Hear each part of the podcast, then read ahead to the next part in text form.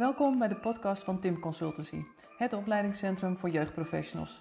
Ben jij op zoek naar een passende deskundigheidsbevordering in de vorm van een training, workshop of inspirerende artikelen? Kijk dan eens op de website of op onze social media kanalen. Welkom bij een nieuwe podcast van Tim Consultancy. Mijn naam is Margreet Timmer en vandaag ben ik in gesprek met Diana Rutgeerts. Welkom Diana. Fijn dat je er bent. Ja, ook. Ik vind het ook fijn. Ja, je hebt een geweldig mooi boek geschreven, Geboeid door Narcisme. De mythe mhm. en masker. Dus mhm. daar gaan we het vandaag, dat is het thema van vandaag, narcisme.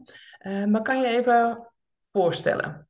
Wie ben je? Wat doe je? Ja, oké. Ik uh, studeerde oorspronkelijk maatschappelijk werk uh, met voortgezette opleiding. Ehm, ik ben onmiddellijk in de psychiatrie gaan werken.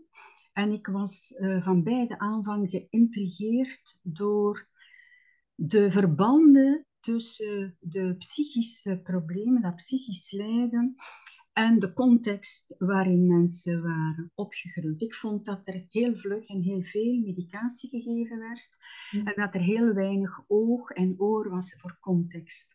Ik ben mij dan uh, op alle manieren wat gaan opleiden, maar de meest uh, belangrijke en, en de twee langdurige opleidingen waren co-counseling en de lichaamsgerichte psychotherapie. Uh, co-counseling was eigenlijk een, een methode die mensen kon helpen om los te komen uit pijnlijke ervaringen uit het verleden via ontlading.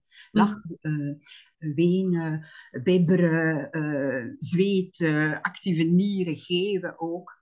Dus uh, ik heb daar verschillende jaren opleidingen in gevolgd, daar ook trainingen in gaan geven. En ik liet mensen in de psychiatrie, ik had dan een groep, had die herwaardering genoemd, ik liet de mensen in de psychiatrie op een andere manier kijken naar hun symptomen en op een andere manier kijken naar wat ze in hun lichaam gewaar werden. Een voorbeeld, ik me goed herinner, iemand in mijn groep zegt, oh, ik heb weer zoveel verdriet ik, voel zoveel, ik wil zoveel ween, ik ben naar de dokter gegaan om een pilletje. Ja. ja, dus niet, niet wenen vooral. Ja, ja niet wenen, maar, maar goed, ik, ik ben de laatste om te zeggen medicatie non-dom. Ik weet dat dat noodzakelijk kwaad is, ehm, maar soms echt noodzakelijk. Maar de ontladingsmechanismen die we allemaal meegekregen hebben, ja, die worden gewoon onderdrukt. Hè. Dus daar heb ik heel lang mee bezig geweest, vrij, vrij succesvol als ik dat in alle bescheidenheid mag zeggen. Maar ik bleef een beetje op mijn honger zitten omdat ontladen, ontladen, ontladen, mensen kunnen daar ook in blijven steken. Zonder dat dat een eindpunt vindt. Mhm. En daar is de pestelpsychotherapie voor mij een grandioze aanvulling op geweest omdat, we, omdat ik dan toch wel leerde dat het niet voldoende is van uh, te ontladen, maar dat je ook iets heel betekenisvol met die, met, met die problematiek moet kunnen doen. Hè? En uh, wat daar betekenisvol is om te doen, dat zegt dat, zegt, dat, zegt dat lichaam van die cliënt. Hè. Um, maar goed, het is geen podcast mm -hmm. zo, het, uh, therapie, maar fijn, naast woorden en inzicht staat dat uh, lichamelijk beleven heel erg centraal. Ja. En dat heeft mij zeer geïnspireerd in het werken uh, want de laatste twintig jaar heb ik in het psychiatrisch ziekenhuis als psychotherapeut gewerkt op een afdeling voor persoonlijkheidsproblematiek. Mhm. En dat heeft mij daar enorm veel handvatten en, en tools gegeven uh, ja. om daarmee te werken. Mooi. En ja, dat is natuurlijk een heel interessant veld waar je heel veel verschillende problematieken tegenkomt. Um, en, en wat maakt dat dan dat thema van narcisme er voor jou uitsprong? Of dat je daar meer mee bent? Ja, uh, goed.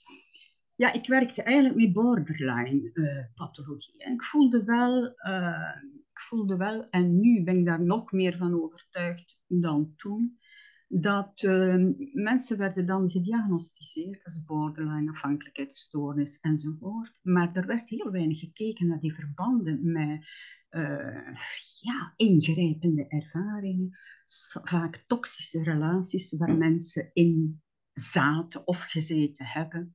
Mm er waren ook um, in mijn professioneel leven, maar ook in mijn persoonlijk leven, uh, kwam ik in contact met mensen die mij werkelijk de, de wenkbrauwen deden fronsen. In die zin, er waren mensen die eigenlijk op alle fronten in hun leven problemen hadden. En daar nooit bij stilstonden. De fout lag altijd bij iemand anders. Ehm, die gingen kil en harteloos om. een compleet gebrek aan affectieve empathie. En ik, en ik, en ik snapte dat niet. Want als je uh, iemand niet ziet in de psychiatrie, zijn het vaak mensen met narcistische problematiek. Want aan hen, bij hen is niks mis, is een ander. Hè? Dus dat is mij enorm beginnen intrigeren. En mijn persoonlijke, ook in mijn persoonlijk leven speelde dat destijds. Uh, dat ik mij ben gaan verdiepen in de, in de literatuur daar rond. En op het moment dat alle stukjes bij elkaar kwamen, had ik zo, groeide dat idee van, dat zou heel interessant kunnen zijn, mocht ik die problematiek van narcisme koppelen aan mijn Pesso-gedachtegoed. Want als er iets is dat ik van Pesso geleerd heb, is de basisnood van begrenzing. We hebben het allemaal over uh, warmte, voeding krijgen, steun krijgen, beschermd worden. Allemaal heel goed. Maar Pesso noemt de begrenzing als een extra basic need. Hè? Mm en als er één pathologie is die compleet met grenzeloosheid te maken heeft, is het wel narcisme. Dus dan dacht ik, ik wil een boek schrijven voor een, een breed publiek. Mhm. niet, voor professionals, hoewel de ervaring, de ervaring leert mij dat ongelooflijk veel professionals daar zeer veel aan hebben. Sommigen zeggen, het is mijn bijbel geworden, het ligt naast mijn bed. Hè. maar ik heb het toch zo geschreven dat het voor iedereen uh, toegankelijk is. Ja. Enfin, je misschien zelf al wat gelezen hebben met, met theorie die onderbouwd is, maar ook met persoonlijke verhalen en, en mhm. verhalen van cliënten. Uh. Ja. ja, dat werkt altijd heel prettig dat je dat gelijk kunt ja. ja, ja, gelijk duidelijk wordt aan, aan de hand van voorbeelden. En ja. dus binnen de psychiatrie had je veel cliënten waarbij uh, aangegeven werd een uh, borderline persoonlijkheidsstoornis. En je zag daar verbanden met relaties waar ze in hadden gezeten, of nog steeds? Ja, absoluut, ja. absoluut, ja. ja. ja. en het gebrek aan mensen met deze problematiek binnen de psychiatrie maakte jou nieuwsgierig naar van, hé, hey, hoe zit dat? Ja, absoluut, ja. Mhm. en, en, en ook, um, ik werkte op een afdeling um, waar wij een heel, een heel mooi behandelaanbod hadden. Enerzijds de dialectische gedragstherapie van Marshall Linehan. Uh, en ik zat daarnaast met PESO-psychotherapie. Ik deed uh, groepen, oefeninggroepen om mensen in contact te brengen met wat, wat, voelen wij, wat voelen zij in hun lichaam en waar wil dat mm -hmm. naartoe? Hebben zij iets nodig om ingevuld te worden of moet er iets uit? Hè? Die bevrozen energie die, die terug vloeibaar kon worden. Maar dan hadden heel veel mensen, de, de, de, de core business van de behandeling was eigenlijk de mensen vaardigheden, vaardigheden leren om in het hier en nu. En ze, ze wilden niet naar het verleden kijken. Ze moesten eerst gestabiliseerd worden.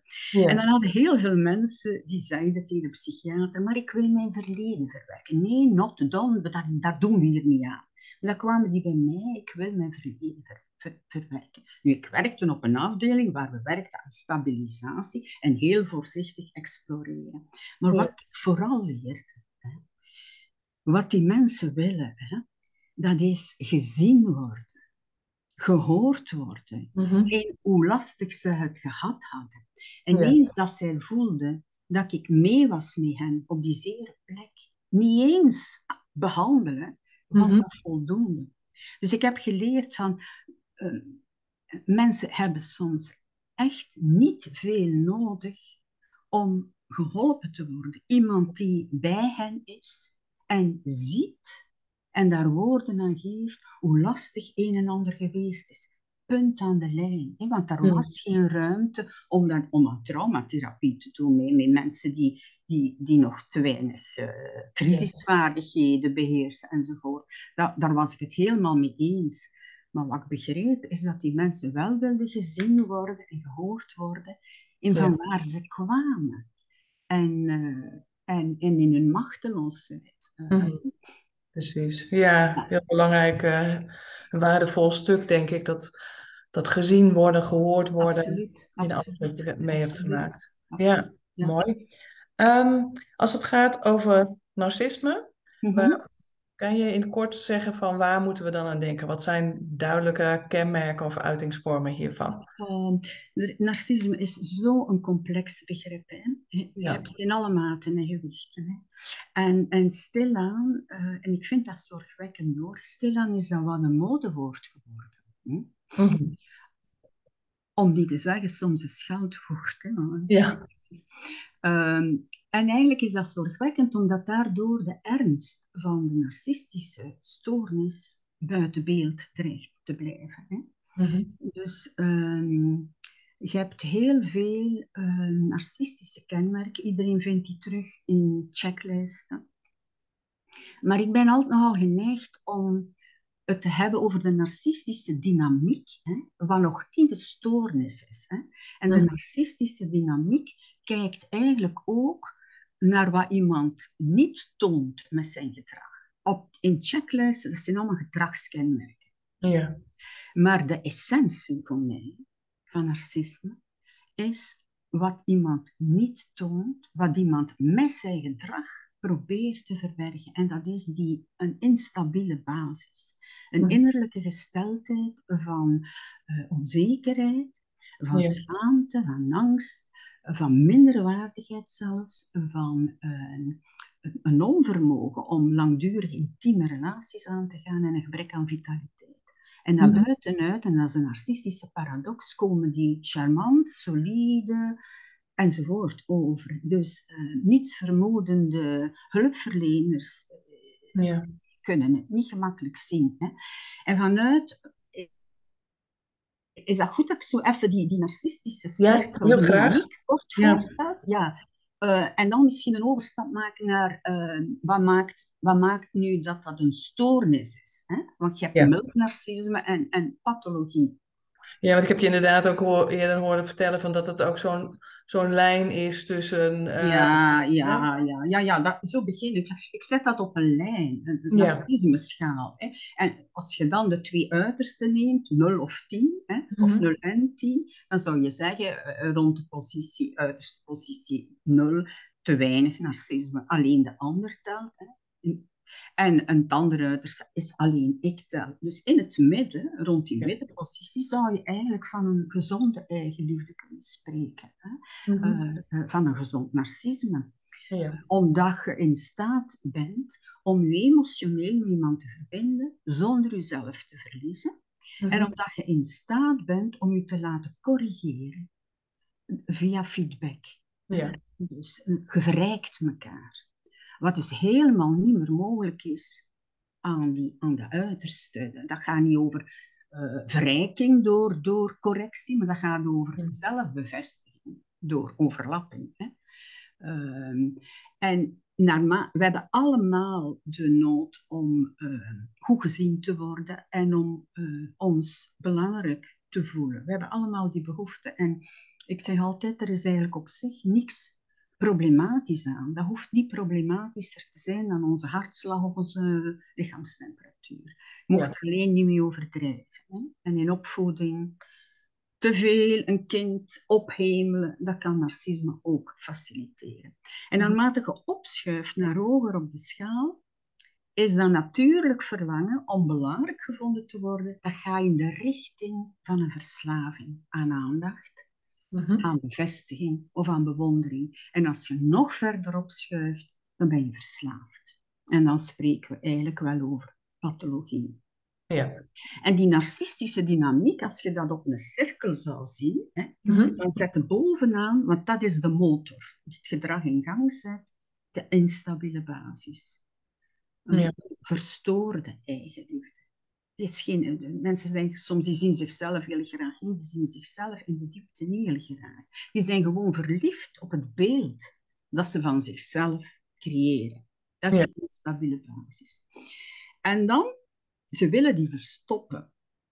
En ze houden zich een masker voor van geestelijke gezondheid Mhm. en, en, en, en, en van superioriteit, waarmee ze zichzelf, maar ook de anderen verblinden. En dat leidt automatisch tot opblaasgedrag. Mhm. die instabiele basis. En dat opblazen, is zeer veel over te zeggen. Maar ik ga dat kort houden, dat kan op zeer veel manieren. Dat is echt niet altijd Trumpiaans. Hè? Mm de hemel in prijzen en ik ben fantastisch. En, en, of bully gedrag. Nee, dat kan ook zijn door een weerkerende klaagzang. Moeders, vrouwen, vaak hier, dat verborgen narcisme, de wolven in schaapskledij, die mhm. kunnen zich ook opblazen door zich voortdurend tekort gedaan voelen. Hè. Ze nemen veel ruimte in. Mm mensen kunnen zich ook opblazen door hun eigen moraliteit te claimen. Hè. Ben, of door, en dat vind ik zeer uh, tricky voor hulpverleners, door de redder in nood te spelen. Soms kun je je eigen negatief zelfbeeld oppoetsen door redder in nood te spelen voor iemand anders. Hè? Ja. Ik zeg niks mis mee van helpen, maar als die drive om te helpen te veel voortkomt uit uh, de behoefte om zelf te veel in de picture te staan en bewondering te krijgen dat je zo'n goede hulpverlener bent, dan, dan zijn dat ook wel narcistische tendensen. In ieder geval, door je op te blazen, neem je veel meer ruimte in dan je normaal gezien nodig hebt. Dus dan komen we bij het derde symptoom, gebrek aan wederkerigheid. Ja. En ze leven op een eenrichtingsweg en de ander doet er niet toe, tenzij die moet dienstig zijn voor jou nodig. Mhm. En ben je niet meer dienstig, dan is het vierde symptoom, en dat, is het, dat zijn de kernsymptomen van narcisme, dan word je afgestoten. En dat kan ook op heel veel manieren subtiel of narcistische razernij. Mhm. doordat, je, doordat hij afstoot, wordt opnieuw die instabiele basis geactiveerd. En je komt er opnieuw uh, die, die narcistische cirkel op gang. En Martijn Appelo, een Nederlandse auteur, mhm. die zegt daarover zelfverklaarde narcist.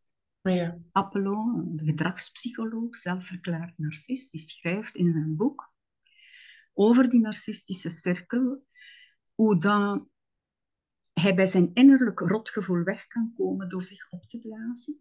Ja. En dat hij merkt dat mensen dat soms geweldig vinden, zijn opblaasgedoe, dat dat erg belonend is. Mhm. Maar dat hoe meer dat je dat gaat doen, hoe meer dat dat een gewoonte wordt, hoe meer dat dat in de richting van een verslaving gaat. Hij zegt, en er zijn veel auteurs die dat zeggen, narcisme is eigenlijk verslavend. En het kost veel meer moeite om ermee te stoppen dan om ermee door te gaan. Dat, dat klinkt eigenlijk heel dubbel, want er is een hele onzekere basis. Die voelen ze door van kijk mij nou, kijk mij nou. Ja. Dat maakt dan eigenlijk weer dat ze denken zo van, oh, maar als ik zo gezien word, moet ik me zo gedragen. Ja. Dan worden ze weer afgewezen, dan komt weer dat stukje van, oh, ja. onzekerheid. Uh.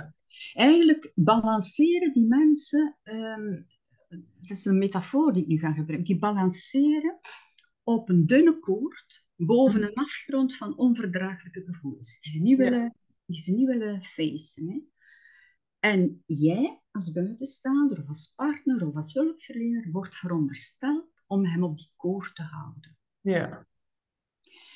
Ehm, en als je hem gaat confronteren met de realiteit, want mhm. zij houden zich een schijnrealiteit voor, ja. dan ga je wel zien, ik vind dat soms wel heel interessant om te doen, zie een keer wat er gebeurt als je bij, naar iemand uh, een zekere feedback of een correctie geeft, hoe gedraagt hij zich? Ja. Kan je daar lijkt hij dat echt te nemen of wordt hij daar een beetje neidig van? Dat vind ik mm -hmm. signalen hoor. Ze kunnen daar eigenlijk niet mee om. Onverdraagzaam om feedback te krijgen, kritiek te krijgen. Ja, kunnen ze niet mee om, nee. Mm -hmm. Maar dat, dat, legt een, dat legt die leegte bloot van hen. Ja. ja. Die ze willen maskeren. Ja, en dat, ja, het is eigenlijk ook wel heel voorspel, voorstelbaar dat, dat je die neiging dan krijgt als dat zo ja, tuurlijk, de basis is. Tuurlijk, tuurlijk. En ja. dat zie je ook, allee, dat hoor ik ook. dat lees ik ook als, als, als professionals in contact komen met een koppel waar één iemand een narcistische problematiek heeft, die gaat de regie, die, die, die gaat de regie nemen. Die neemt jou als professional de regie af. Is, die hebben heel veel cognitieve empathie. Hè. Narcisten wordt gezegd, ze hebben geen empathie, vergeet het. Hè. Ze hebben cognitieve empathie. Ze kunnen zich wel inleven op cognitief niveau, in het perspectief van iemand. Dus ze kan, kunnen gedrag lezen, ze weten wat te zeggen, op welke knoppen te duwen om de andere emotioneel te krijgen. Hè? En mhm. zij zijn, met hen is niks mis. En ze, ze zeggen dingen, ze doen dingen waardoor de part, het slachtoffer, ja. Emotioneel wordt. En de hulpverlener denkt, jongen, ja, de slachtoffer, die is toch wel, die is toch wel labiel. En die mhm. man is stabiel. Of omgekeerd, als het een vrouwelijke narcist is, gaan ze denken, oh, die man is toch wel happy. Ze zijn daar heel... Um, cognitief is hun empathie vaak wel ontwikkeld, maar affectief niet. Ze voelen van binnenuit niet mee. Niet. En uh, vraagt het ook altijd een bepaalde intelligentie dan?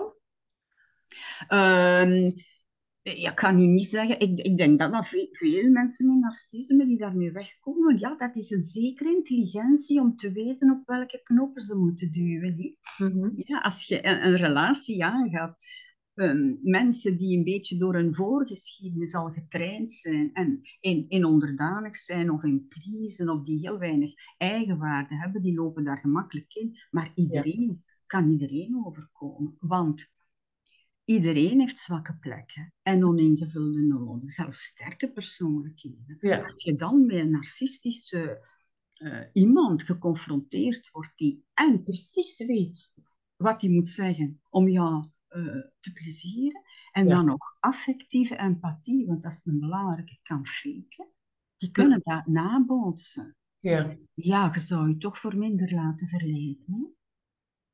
Ja, ja, Dat, dat was... En, en, en, en je, je maakt endorfines aan, dat zijn gelukshormonen, dus je wordt eigenlijk van in het begin bijna een beetje verslaafd gemaakt. En wat, mhm. wat, je, wat je doet, is de narcistische begeerte verwarren met liefde. Ja. ja, maar dat zijn de processen die aan de andere kant plaatsvinden. je, je beschreef heel mooi die, die cirkel van de narcistische mhm. dynamiek. En, en hoe gaat dan inderdaad dat patroon aan de andere kant bij de partner? Als het vanuit... Uh, ja, die wordt eigenlijk in de medeafhankelijkheid uh, getrokken. Ja. Ik zei al, als je al in, gekneed bent door je verleden in die richting, mhm. ja, dan, dan uh, wordt dat patroon van afhankelijkheid, medafhankelijkheid, door iemand met narcisme gewoon herbevestigd. Maar ook iemand die vrij onafhankelijk is, wordt in die afhankelijkheid getrokken door een subtiel spel van aantrekken en afstoten. Mhm. In het begin is alles aan, aan slachtoffer fantastisch. Uh, dat is iets dat, heel vaak, dat ik heel vaak gehoord heb. Mm ze hebben nog nooit zulke zielsgenoot tegengekomen. Ze hebben nog nooit met iemand zo kunnen praten. Je zegt gewoon fantastisch. Hè? En dan eens dat dat vertrouwen gewonnen is, gaan zij, uh, niet om, ik denk niet omdat die zo kwaadaardig zijn, maar omdat die zich willen beschermen, ja. gaan die uh, een, een, sub, gaan die een strategie uh, in gang zetten van um, manipulatie. Subtiel aantrekken en afstoten. Mm -hmm. Ineens is er van alles mis aan jou als slachtoffer. En je kunt dat eigenlijk niet begrijpen. Dat verward u. Als er één uh, gevoel is dat eigen is aan narcisme, is het verwarren. Ze verwarren u. Je kunt daar geen touw aan vasthouden. Geen. Mm -hmm. En het is tegelijk ook machteloos maken. Waarom? Omdat hun communicatie niet gericht is op uh, wederkerigheid, maar op langzame beïnvloeding en onderwerping. Mm Ze hebben een, een, register van vage, onduidelijke, tegenstrijdige, afwezige communicatie. Dus dat slachtoffer moet zich verdedigen tegen iemand die ze niet zien, want die verschansen zich voortdurend. Dus die trekken nu eigenlijk, en hoe meer dat dat gebeurt, want dan plots zijn die weer teruglief, En komen die met een boeket bloemen af. En dan denken die slachtoffers, maar ik ga dat verkeerd gehoord hebben zeker. Ik ga dat, ik ga dan, ben ik te overgevoelig zeker. Dus het ligt aan mij. Het ligt aan mij. En daar wordt ook actief op ingespeeld. Dus je wordt in die afhankelijkheid getrokken Ja. eh, door die gefaseerde afwisseling. En ook door het opvoeren van eh, psychische druk en angst. Mhm. En om een duur ben je gebonden. En, en de omkering is compleet als narcisten erin geslaagd zijn om alle gevoelens die zij verdoven voor zichzelf in jouw mandje te deponeren. En in het ergste geval heb je dan slachtoffers die in een chronische onveiligheid leven, met angst, minderwaardigheid, gebrek aan vitaliteit. Al wat narcisten voor zichzelf doen, voelen die slachtoffers. En dan, ehm, als, ze, als, ze, ja, als, als het laatste stadium is overgave, hè, ze kunnen niet meer, eh, want in het begin, medafhankelijkheid, dat uit zich door, eh, op twee manieren. Je gaat je aanpassen, Ja. je gaat op eieren lopen, of je gaat hem proberen overtuigen. Hè, door uitleg te geven, door hem te verdedigen.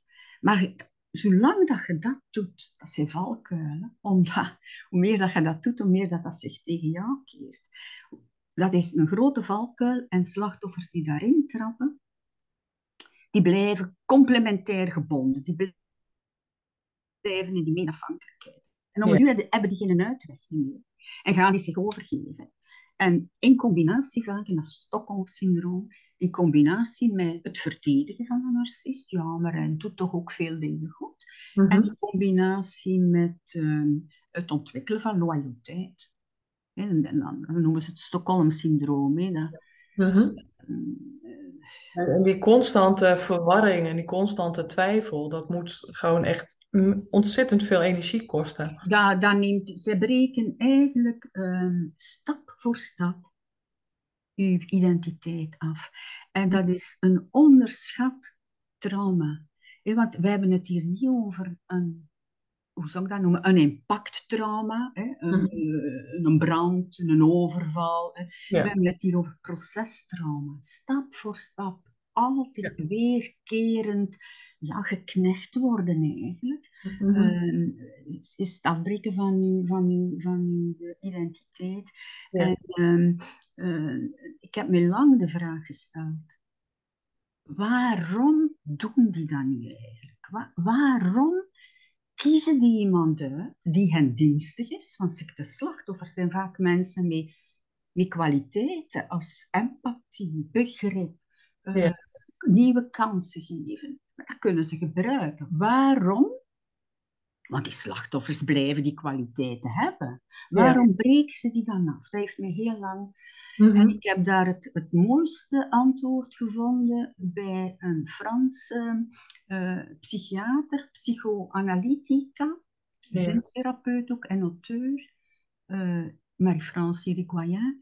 En die, en, die, en, die, en die zegt het volgende. Het antwoord op die vraag ligt in de combinatie van leegte, die, die, die, die leegte die ze voelen, en, de, en begeerte Ja, ja. narcistische begeerte. Zij willen eigenlijk die kwaliteiten van Mhm. slachtoffer zich eigen maken. Ja. Zij willen die kunnen verinnerlijken. Maar ten gronde lukt dat niet. Ja. Hij schrijft, omdat hij zelf niet eh, voldoende substantie hebben, ze gebruikt dat woord substantie, om de substantie van de ander vast te grijpen, op te nemen en daardoor ook rijker te worden. Het is alsof dat ze geen, de grond niet goed is waarop Mhm. iets kan groeien. Ja. Dus dat lukt niet. Die leegte dreigt eh, voelbaar te worden en ze wordt Mhm. boos. Ja, dat frustreert altijd. Dat iets waar je naar verlangt, wat je voor je ogen ziet Tuurlijk, gebeuren en dat lukt jou niet. tuurlijk. En ze worden boos, maar zoals altijd krijg jij de schuld Mhm.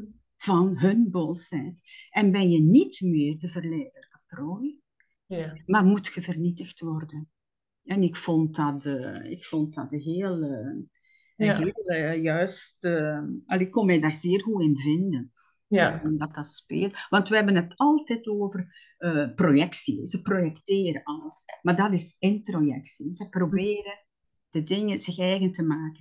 En mensen doen dat, we doen dat allemaal in zekere zin. Ja. Uh, want dat schrijft uh, Irigoyen ook. He, mocht dus in staat zijn om zich wat bescheidener op te stellen, dan mhm. zouden ze misschien wel in staat zijn om een en ander over te nemen. Maar zij hebben die bescheidenheid niet, dus dat, mhm. dat lukt eigenlijk niet. Ze lopen daar, ze lopen daar uh, in vast. Hè? Ja, ja, dus dan, als ik het me niet eigen kan maken, dan mag jij het ook niet meer tonen. Nee, dan moet jij, dan moet jij kapot. Dan moet jij kapot, ja. Ja, want anders toon jij steeds mijn gebrek. Uh, ja, absoluut, absoluut. Nu, dat is eigenlijk is dat dirty business, hè.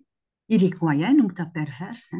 Mm Hij noemt dat pervers narcisme. De strategie van gebruikmaking om daarna te vernietigen zonder schuldgevoel. Maar ze hebben daar geen schuldgevoel bij. Dat is mhm. ook zoiets. Ja, precies. Want anders dan zou je daar wel onmiddellijk mee stoppen als je ziet dat het effect... Ja, ja, dat is het. Hè dus Dat, dat, is ja, voor mij de, de, de, de persoonlijkheidsstoornis. Mm Dat gaat verder nog dan, dan, dan een dynamiek. Want als iemand nog enige zelfreflectie heeft en mhm. bereidheid om te evolueren, lijkt een Martin Appelo, die op een bepaald moment in zijn leven in contact kwam. Hij was al in de dertig met zijn narcisme. Hij heeft dat beschreven, ik spreek daarover in mijn boek. Dan zegt hij van, wauw, dit kan u echt niet aan de baby liggen. Die wint. Uh, En mij het leven lastig, maar dit ligt. Ja, maar dat is... Dat... Dus die had nog genoeg zelfreflectie om te remediëren.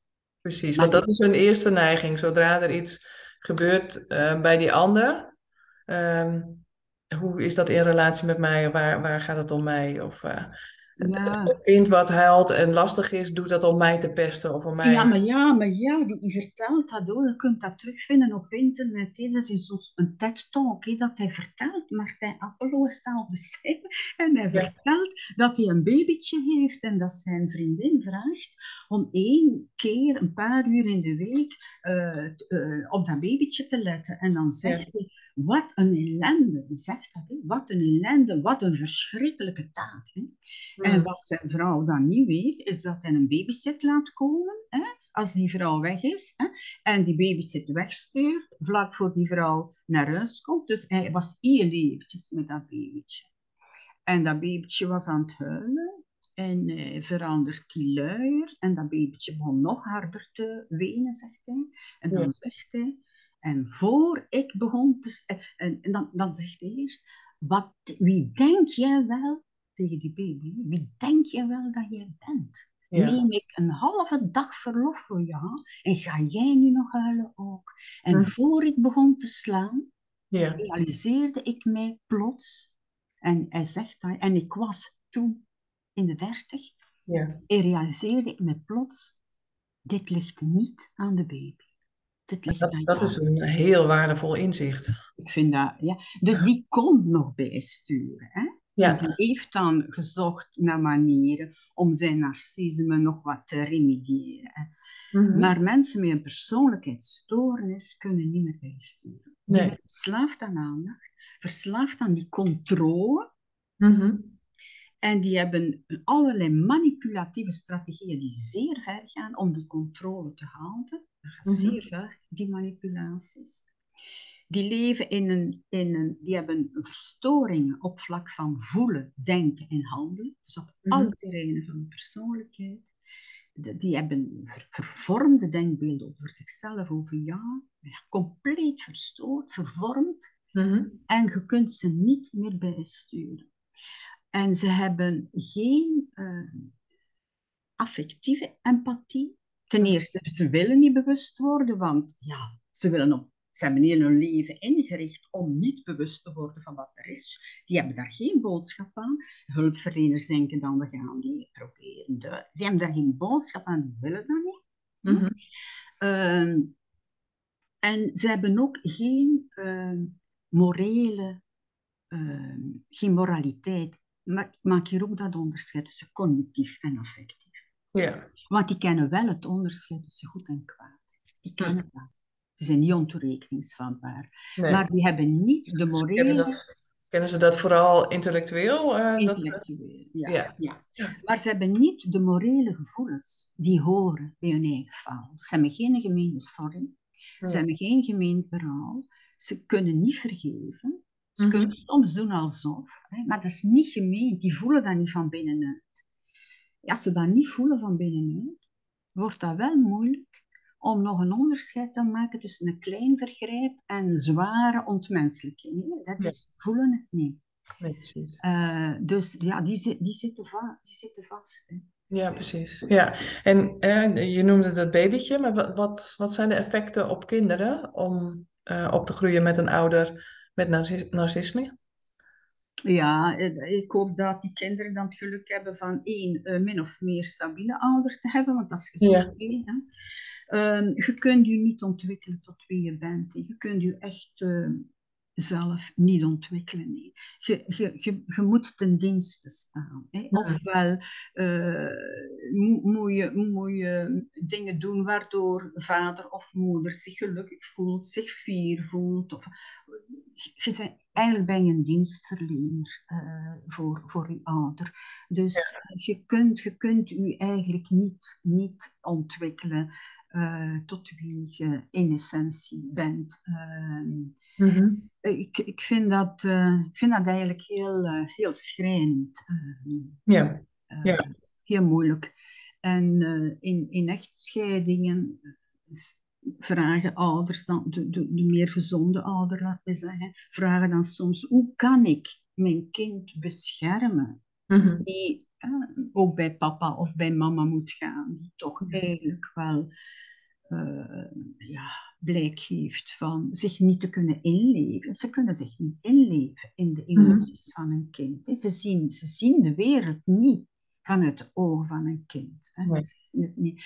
En dan, dan, dan is dat, helaas moet ik zeggen, je kunt kinderen daar niet helemaal tegen beschermen. Ja, je kunt het niet. Wat je, maar wat je wel kunt, is zelf als ouder voor tegenwicht zorgen. Hè Mhm. zelf als ouder eh, kinderen het gevoel geven dat ze wel mogen denken wat ze Ja. denken. En dat ze wel mogen voelen wat ze voelen.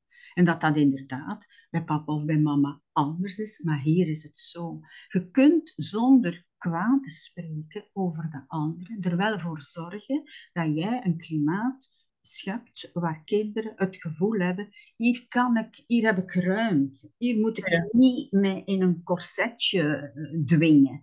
Eh, kinderen van narcistische ouders worden ofwel groter gemaakt dan ze zijn, opgehemeld tot in. Ja. Tot, ofwel worden die kleiner gemaakt dan ze zijn.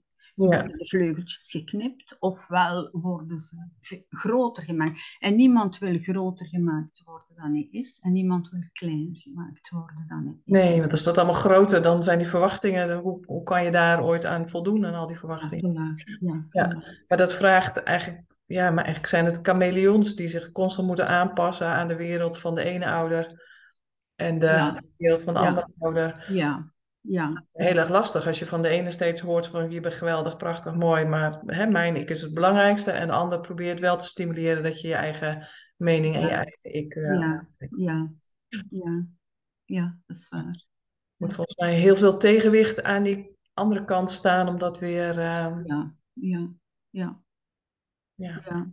Sturen. Ja, ik heb, er- ik, heb er, ik heb er meer over geschreven in, in Geboeid door Narcisme. Ik heb een heel hoofdstuk over kinderen die opgroeien in een narcistische context, heb ik dat Ja. genoemd. Maar het tweede deel van dat hoofdstuk gaat dan eigenlijk over, ehm, onder, de, onder het kopje help, mijn kind is narcistisch. Want Ja. Kinderen hebben allemaal een narcistische fase. Nee? En als het goed zit, groeien ze daaruit. Maar sommige kinderen blijven daar wel wat in steken. Dus ik Ja. heb ook wel wat gezocht naar handvatten om de ontwikkeling van een gezond narcisme te promoten eigenlijk en Mhm. de ontwikkeling van een ongezond narcisme in te dijken. En ik heb zo'n aantal handvatten opgelijst ehm, Mhm. die, die daar wel behulpzaam bij kunnen zijn. Ja. Ja, ja. Dus daar, daar is belangrijk naar te kijken van, goh, wat, eh, wat als je inderdaad het idee hebt van dat ikje van mijn kind wordt wel eh, heel groot en daar gaat het allemaal om. Wat Ja. zou je daarin kunnen doen? Ja. Want Maar ik denk, ja, ik denk inderdaad die, die effecten van opgroeien bij een ouder, ja, waar jij als persoontje niet gezien wordt, is natuurlijk heel ingewikkeld. En dat zijn vaak ook wel de dilemma's waar professionals mee zitten. Van. Ja. Zeker na scheiding, waar, waar doe je goed aan? Ja. En je zegt van de andere ouder kan daar in ieder geval flink wat tegenwicht Ja, ja. Ja, en ook ehm, kinderen. ehm, toen ik voor het eerst eh, via, via Monique Meulemans de vraag kreeg of ik dit zou willen doen, eh, was mijn eerste reactie, maar ik heb heel mijn leven met volwassenen gewerkt. Wat Mhm. heb ik nu eigenlijk eh, te bieden aan, aan? Maar dan dacht ik, ja, Dianne, klopt niet. Want ik heb heel mijn leven met volwassenen gewerkt die terugkijken naar hun kindstuk. Hè? Ik heb met dat kindstuk van die volwassenen gewerkt, zeker. Mhm. die best zo, eh, daar, daar ging het eigenlijk over. Ja. En dan heb ik toch heel, heel, heel vaak gehoord dat kinderen die absoluut niet gezien, zich niet gezien voelden, zich niet gehoord voelden. Als je gaat vragen van, was er iemand die, eh, die een beetje tegenwicht bood, bij wie dat, Ja. dat, dat dan, dan was dat een onderwijzer, een onderwijzeres, een tante, een onkel, die, die daarom niet veel deden hoor, maar waarbij ze het gevoel hadden, die zien mij. Dat Ja. gaat hier om mij. Dus ik denk zelfs professionals, je kunt dat niet oplossen, zo in de zin van we maken dat hier allemaal ongedaan. Maar als je iets, als iets in je attitude naar een kind eh, spreekt over, ik merk dat het niet gemakkelijk is voor jou. Ja, ja.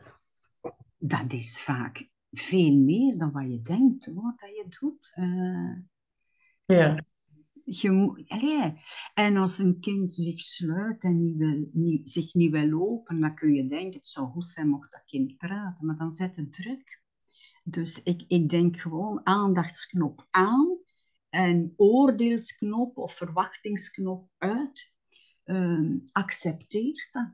ja, voelen dat je dat kunt dragen. Zo, dat, dat soort dingen. Dat zijn kleine dingen met een, met een zeer grote impact volgens mij. Ja. En je hebt eerder al zo van niet kwaad spreken over de andere ouder. Absoluut, absoluut, ja. Absoluut, want dan breng je die nog meer in een, in een, in een eh, loyaliteitsconflict. Hè. Ja. Ik, ik vind zo dat zinnetje van eh, mama of ja, ik weet het, bij mama of papa is het zo, of papa vindt dat belangrijk, ik weet dat, dat is, dat is oké, maar hier, hier is het anders, hier zijn de regels, zus. Dan, dan, dan zeg je niet, oh papa dus altijd, of altijd, Ja, leg daaruit. Hè. Eh, maar Ja. ja, lastig, heel lastig. Lastig, lastig maar, Ja. maar mensen kunnen daar wel in geholpen worden. Niet? Omdat het gaat hier niet, eh, het gaat hier eigenlijk niet over papa, zus of mama zo. Het gaat hier over de belangen van een kind. Hè? En ik vind, daar ben ik toch wel heel gevoelig aan. En de belangrijkste vraag die je moet stellen is niet wat heeft dat kind graag hoor, of wat wil dat kind. Ja, Maar wat heeft dat kind nodig in ontwikkeling. ja, precies. Hoe kun je het kind daarin steunen? Hoe kun je daarin...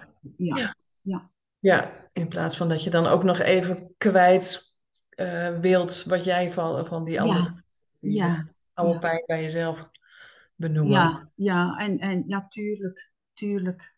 Ja, heel veel kinderen worden inderdaad in die, in die, in, in die rol gebracht van de pijn van de ander te moeten eh, oplossen. hè. En we worden allemaal geboren, ik ben ervan overtuigd, met een aantal eh, impulsen, eh, Ja. waaronder de impuls om te helen. We worden allemaal geboren met, met eh, het verlangen om onaffe dingen af te maken. Hm. Allemaal. Mama is ongelukkig, we gaan bloemetjes plukken. Allee, ik zeg zo maar iets. Papa is ongelukkig, ik ga naast hem gaan zitten. En dat is oké. Dat is oké. Mhm. Maar die loyaliteit, die natuurlijk is, die wordt door een narcistische ouder afgedwongen.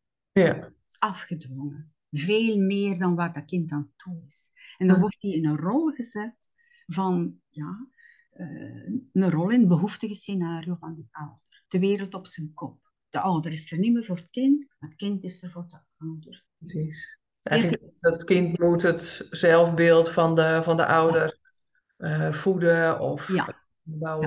Ja. En, en wat ik meer en meer begin te zien, is dat kinderen nemen dan een zeer grote verantwoordelijkheid op. En dat keert zich tegen hen. één, ze, ze, ze verliezen de verbinding met zichzelf, maar ze Ja. zijn vooral bezig met de behoeften van de ander.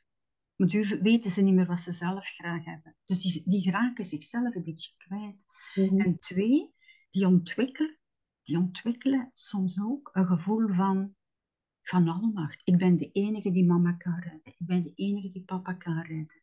Ja. Ehm, ik, ik alleen. Het is ook iets niet wederkerig. In therapie, mensen die die, die thematiek meesleuren, die hebben het soms heel moeilijk om in contact te komen met hun eigen Ja. kwetsbaarheid. Ze hebben die veel te lang moeten wegduwen. Mhm. Ze hebben veel te lang gegeven aan de kwetsbare ouders. Ja. En ze zijn helemaal afgesneden van hun eigen kwetsbaarheid. Daar, daar was geen ruimte meer voor. Mhm. En die komen soms in een positie eh, van. eh, je ziet dat nogal wat bij. Er is ook onderzoek naar bij hulpverleners. Hè. Hulpverleners soms. eh, nogal wat hulpverleners hebben narcistische kwetsuren gehad. Hè. En kiezen niet voor niks in de rol, de rol van hulpverlener. Ik vind dat dus heel belangrijk van, van er ook bij stil te staan en naar uw eigen Ja. laffe dingen te kijken.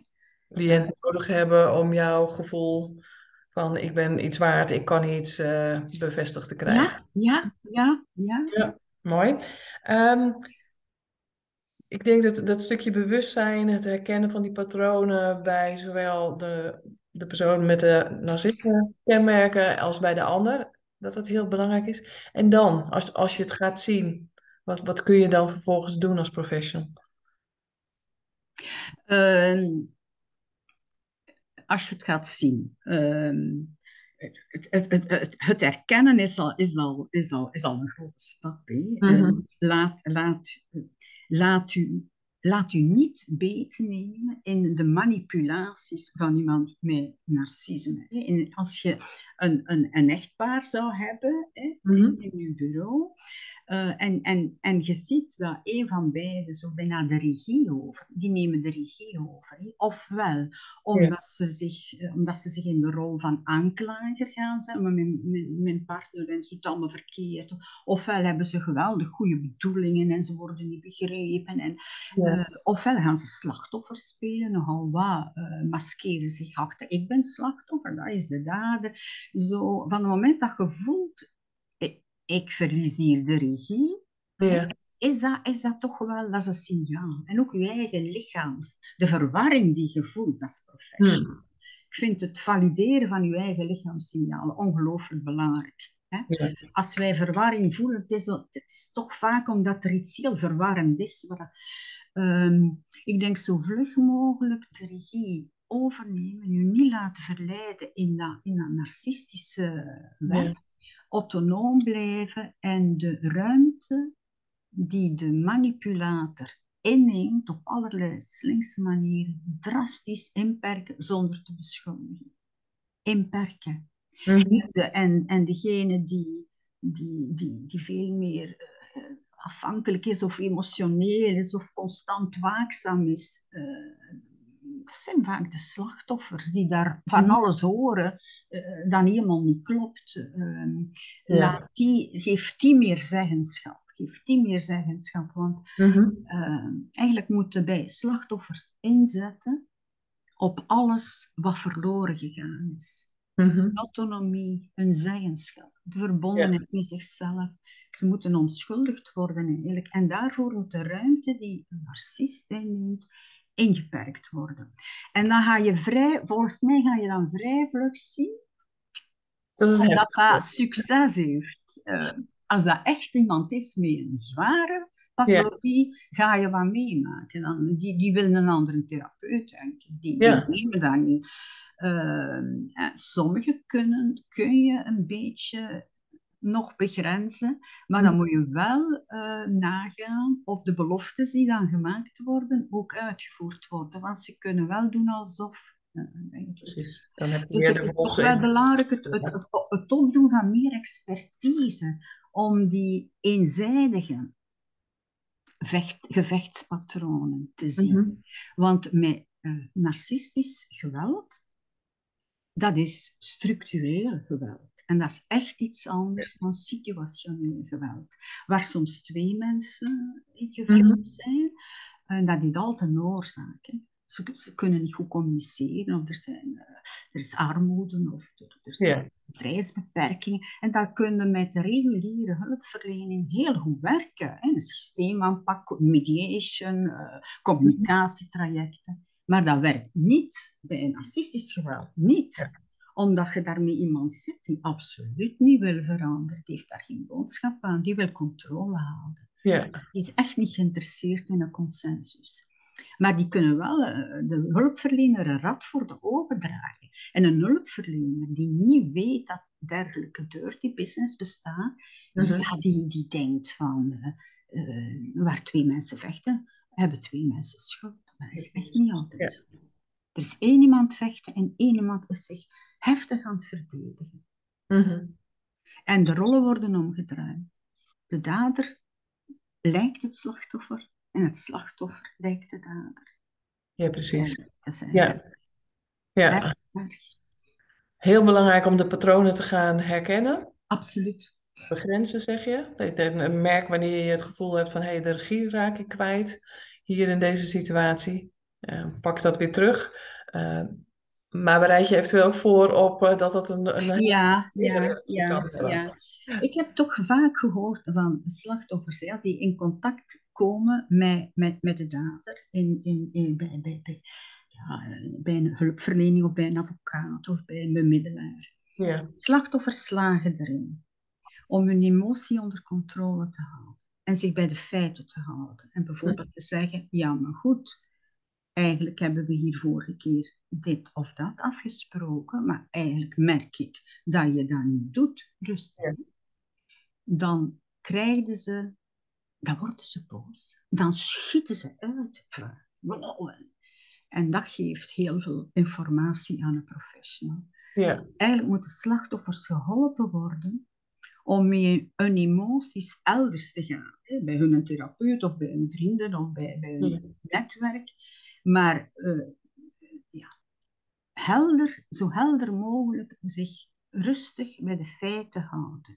U niet laten verleiden, want wat zij doen is het slachtoffer verleiden om in dat weg te komen, Mhm. zodanig dat je, ja, dat je vastzit. Je moet eruit blijven en gewoon, ik ben dan vanuit een, een vogelperspectief, zeggen van, ik zie dit nu gebeuren. En je begrijpt niet wat er aan de hand is. Je had toch gezegd, dit. Ja. Dan, dan, dat zijn ze niet gewoon. Ze zijn gewoon dat ze jou plat krijgen met beschuldigingen, met, met onterechte opmerkingen, de zaken omdraaien. Zo krijg je echt iemand Ja. verlamd. Hè? En dat, Ja, dus dat, dat vraagt er wel van dat je tijdens gesprekken heel alert bent. Dat je, ehm, nou, dat je weet wat je zegt, wat je doet. ehm, Ja, dat ja. En, en hulpverleners kunnen daar wel op letten. Als één iemand altijd het woord neemt en de Mhm. regie pakt, dan denk ik dat het belangrijk is om naar die ander te kijken en die te helpen de Ja. dingen uit te leggen. Of te, hoe, hoe, zie, hoe zie jij dat?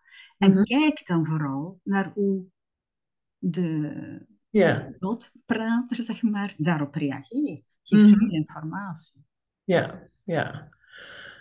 Ingewikkeld proces lijkt mij om dat gewoon Zeer ingewikkeld. te krijgen. Zeer ingewikkeld. Ja, zeer ingewikkeld. ja, Ja. En ik denk dat er, dat er, dat er, ja, we, we leren allemaal bij, zelfs met heel Mhm. veel jaren ervaring. Maar ik lees toch wel eh, dat, dat de mensen die bovengemiddeld competent zijn, hè, die, Mhm. gaan, die gaan meer twijfelen hoor.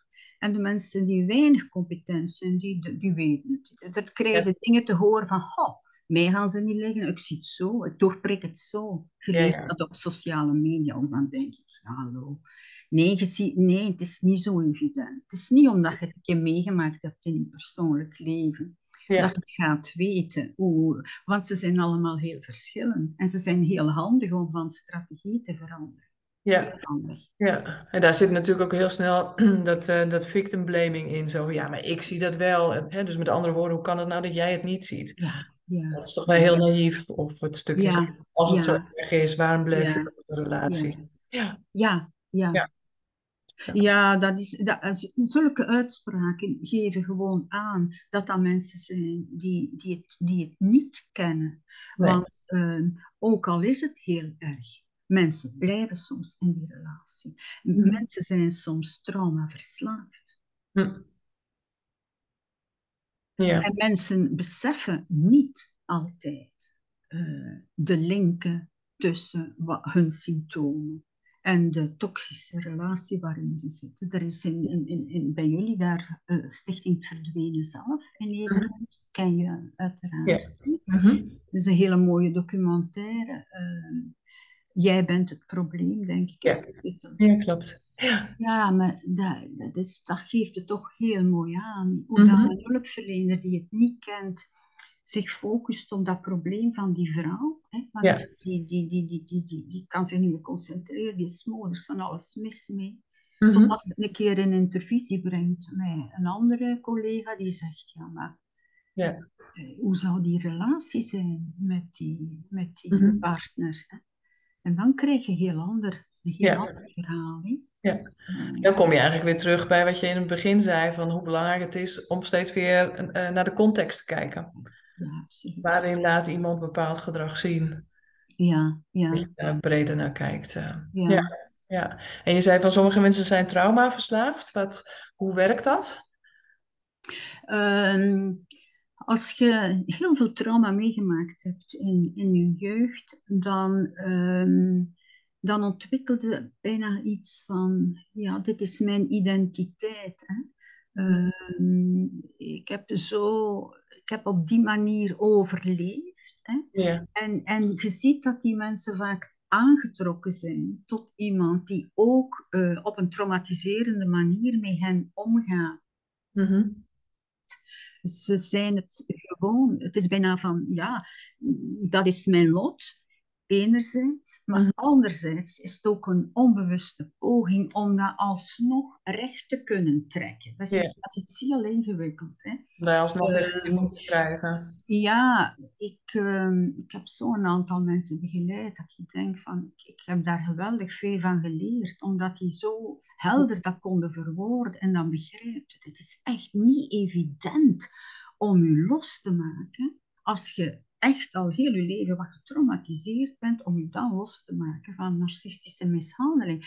Dat is, dat is, dat is heel, heel moeilijk. En, mhm. en uh, proeven met dieren maken dat ook duidelijk. Ze hebben zo proeven gedaan met dieren die elektroshocks kregen. Hè? In, een kooi ja. zaten vast, die kregen elektroshocks.